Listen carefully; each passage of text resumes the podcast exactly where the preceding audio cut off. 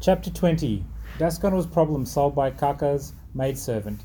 In this chapter, Hemadpant describes how Dasganul's problem was solved by Kaka's, Kaka Sahib Dikshit's maidservant. Preliminary God was always God was originally formless. He assumed a form for the sake of the bhaktas, with the help of Maya. He played the part of the actor in the big drama of the universe. Let us remember and visualize Sri Sai. Let us go to Shirdi and see carefully the program afternoon arati. After the arati ceremony was over, Sai used to come out of the masjid, standing on its edge, distribute udi to the devotees with very kind, gracious, and loving looks. The bhaktas also got up with equal fervour, clasped his feet, and had the bliss of udi. Baba passed uh, handfuls of udi into the palms of the devotees and marked their foreheads with udi with his own hands. The love he bore for them in his heart was boundless. then he addressed the bhaktas. Oh Bhau, go home and take your lunch. You Anna, go to your lodgings. You Bapu, enjoy your meal. In this way he accosted each and every devotee and sent them home. Even now you can have the pleasure of these sights if you bring into play your imagination. now bringing Sai into our mental vision, let us meditate on him from his feet upward and to his face, prostrating before him humbly, lovingly and reverentially. Isha Upanishad. Dasganu once, start, once started to write a Marathi commentary on the Isha Upanishad. Let us first give a brief idea of this Upanishad before proceeding further. It is called Mantra Upanishad. It is embodied in the mantras of the Vedic Sanhita. It constitutes the last or the 40th chapter of the of the Senai Sanhita in the Yajurveda, and it is therefore called called Vajra San Sanei Sanhito Sanhitopanishad. Being embodied in Vedic Sanhitas, this is regarded as superior to all other Upanishad, Upanishads, which are in the Brahma, Brahmanyaks and the Aranyakas, explanatory treatise on mantras and rituals.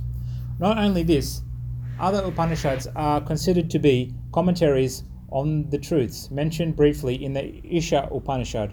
For instance, the biggest of the Upanishads, namely the Brihad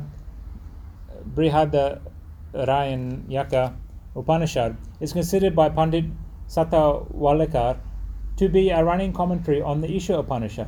Professor R. D. Ranade says the Isha Upanishad is quite a small Upanishad and yet it contains many hints which show an extraordinary piercing insight. Within the short compasses of 18 verses, it gives a valuable mystical description of the Atma, a description of the ideal sage uh, who stands unruffled in the midst of temptations and sorrows and adumberation of the doctrine of the Karma Yoga, as later formulated. The most valuable idea that lies in the root of the Upanishad is that of a logical synthesis between the two opposites of knowledge and works,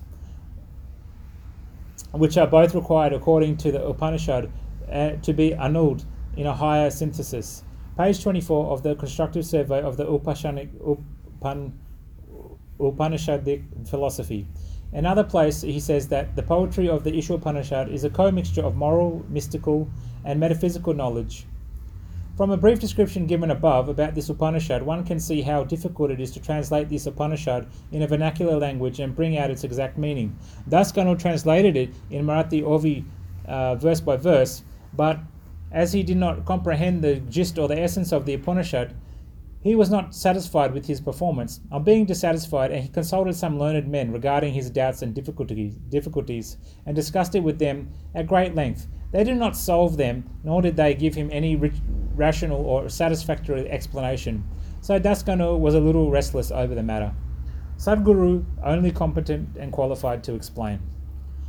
As we have seen in as, as we have seen, this Upanishad is the quintessence of the Vedas. It is the science of the of self-realization. It's this the seat the scythe of weapon which can rend asunder the bondage of life and death and make us free.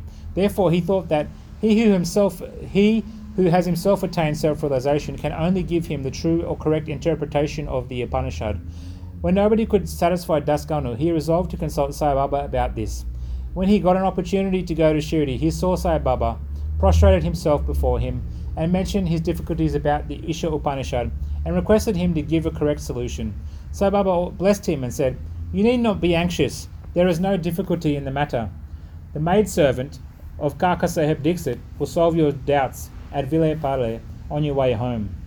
The people who were present there and heard this thought that Baba was joking and said, How could an illiterate maidservant solve the difficulties of this mystic nature? But Dasganu thought otherwise. He was sure that whatever Baba spoke must come true, as Baba's word was the decree of Brahma, the Almighty. Kaka's maidservant. Fully believing Baba's words, he left Shirdi and came to Ville a suburb of Mumbai, and stayed with Kaka Sahib Dixit there the next day. When Dasganu was enjoying his morning nap, some say when he was engaged in worship, he heard a poor girl singing a beautiful song in a clear and melodious tone. The theme of the song was a crimson coloured sari. How nice it was, how fine was its embroidery, how beautiful were its borders, etc. He liked the song so much that he came out and saw that it was sung by a young girl, the sister of Namya, who was a, was a servant of Kaka Sahib. The girl was cleaning vessels and had only a, tor- a torn rag on her person. On seeing her impoverished condition and her happy temperament, Dasganu felt pity for her, and when Rao Bahadur uh, M.V. Pradhan gave him a pair of dhotars the next day, he requested him to give a sari to the poor little girl also. Rahul Bandhu brought a good charity, small sari, and presented it to her. Like a starved person getting delicious dishes to eat, her joy knew no bounds. Next day she wore an, the new sari, and out of great joy and merriment whirled and danced and danced around and played fugadi with the other girls. The day following, she kept the new sari in the, in the box at home and came with the old torn rag, but she looked as merry as she was the previous day. On seeing this, Dasganu's pity transformed into admiration. Her thought, her thought that the girl being poor, he thought that the girl being poor had to wear the torn rag, but now she had a new sari, which she kept in reserve and putting on the old rag, strutted herself, showing no trace of sorrow or dejection. Thus he realized that all our feelings of pain and pleasure are dependent upon the attitude of our mind. On thinking deeply over this incident, he realized that a man ought to enjoy whatever God has bestowed on him, in the firm conviction that he beseats everything from behind and before and on all sides, and that whatever is bestowed on him by God must be for our good, must be for his good. In this particular case, the impoverished condition of the poor girl, her torn rag, and the new sari, the donor, the donee, and the uh, and the deal were all parts of the Lord and pervaded by Him. Here Dasganu got a practical demonstration for, of the lesson of the Upanishad, the lesson of contentment with one's own lot, uh, with the belief that whatever happens is ordained by God and is ultimately good for us. Unique method of teaching.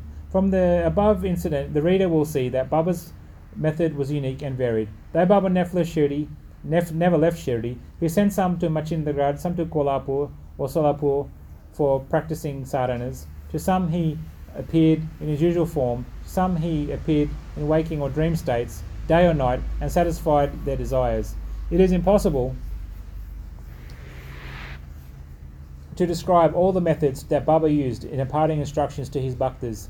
In this particular case, he sent Dasganu to Ville Parle, where he got his problem solved through the maidservant. To those who say that it was not necessarily to send him away, Dasganu to send away Dasganu, and that Baba could have personally taught him, we say that Baba followed the right or best course. Or how else could Dasganu have learnt a great lesson? Now we close the chapter with another beautiful extract about the, this Upanishad, the ethics of the Isha. One of the main features of the Isha Upanishad is the ethical advice it offers, and it is interesting to note that the ethics of the Upanishad are definitely based upon the metaphysical position given in it. The very opening words of the Upanishad tell us that God pervades everything. As a corollary, as a corollary, as a corollary from, from this metaphysical position, the ethical advice it offers is that a man ought to enjoy whatever God bestows on him in the firm belief that he pervades everything. Whatever is bestowed on him by God must be good. It follows naturally that the, Upash, Upan, the Upanishad should forbid us from coveting other man's property in fact, we are fittingly taught here the lesson of contentment with one own's lot in the belief that whatever happens is divinely ordained and hence it is good for us.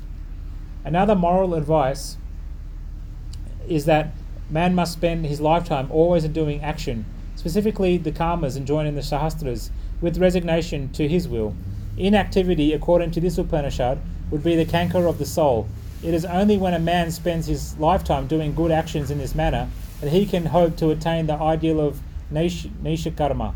Finally, the text goes on to say that man who sees all beings in the self and sees the self as existing in all beings, in fact, for whom all beings and everything that exists have become the self, how can such a man suffer infatuation? What ground would such a man have for grief, loathfulness, infatuation? And grief verily proceed from our not being able to see the Atma in all beings, in all things. But a man who realizes the oneness of all things, from whom everything has become, the self, must, ipso facto, cease to be affected by the common foibles of humanity. Bow to Sri Sai, peace be to all. Sri Sachidananda Sadguru Sainath Maharaj Ki Jai.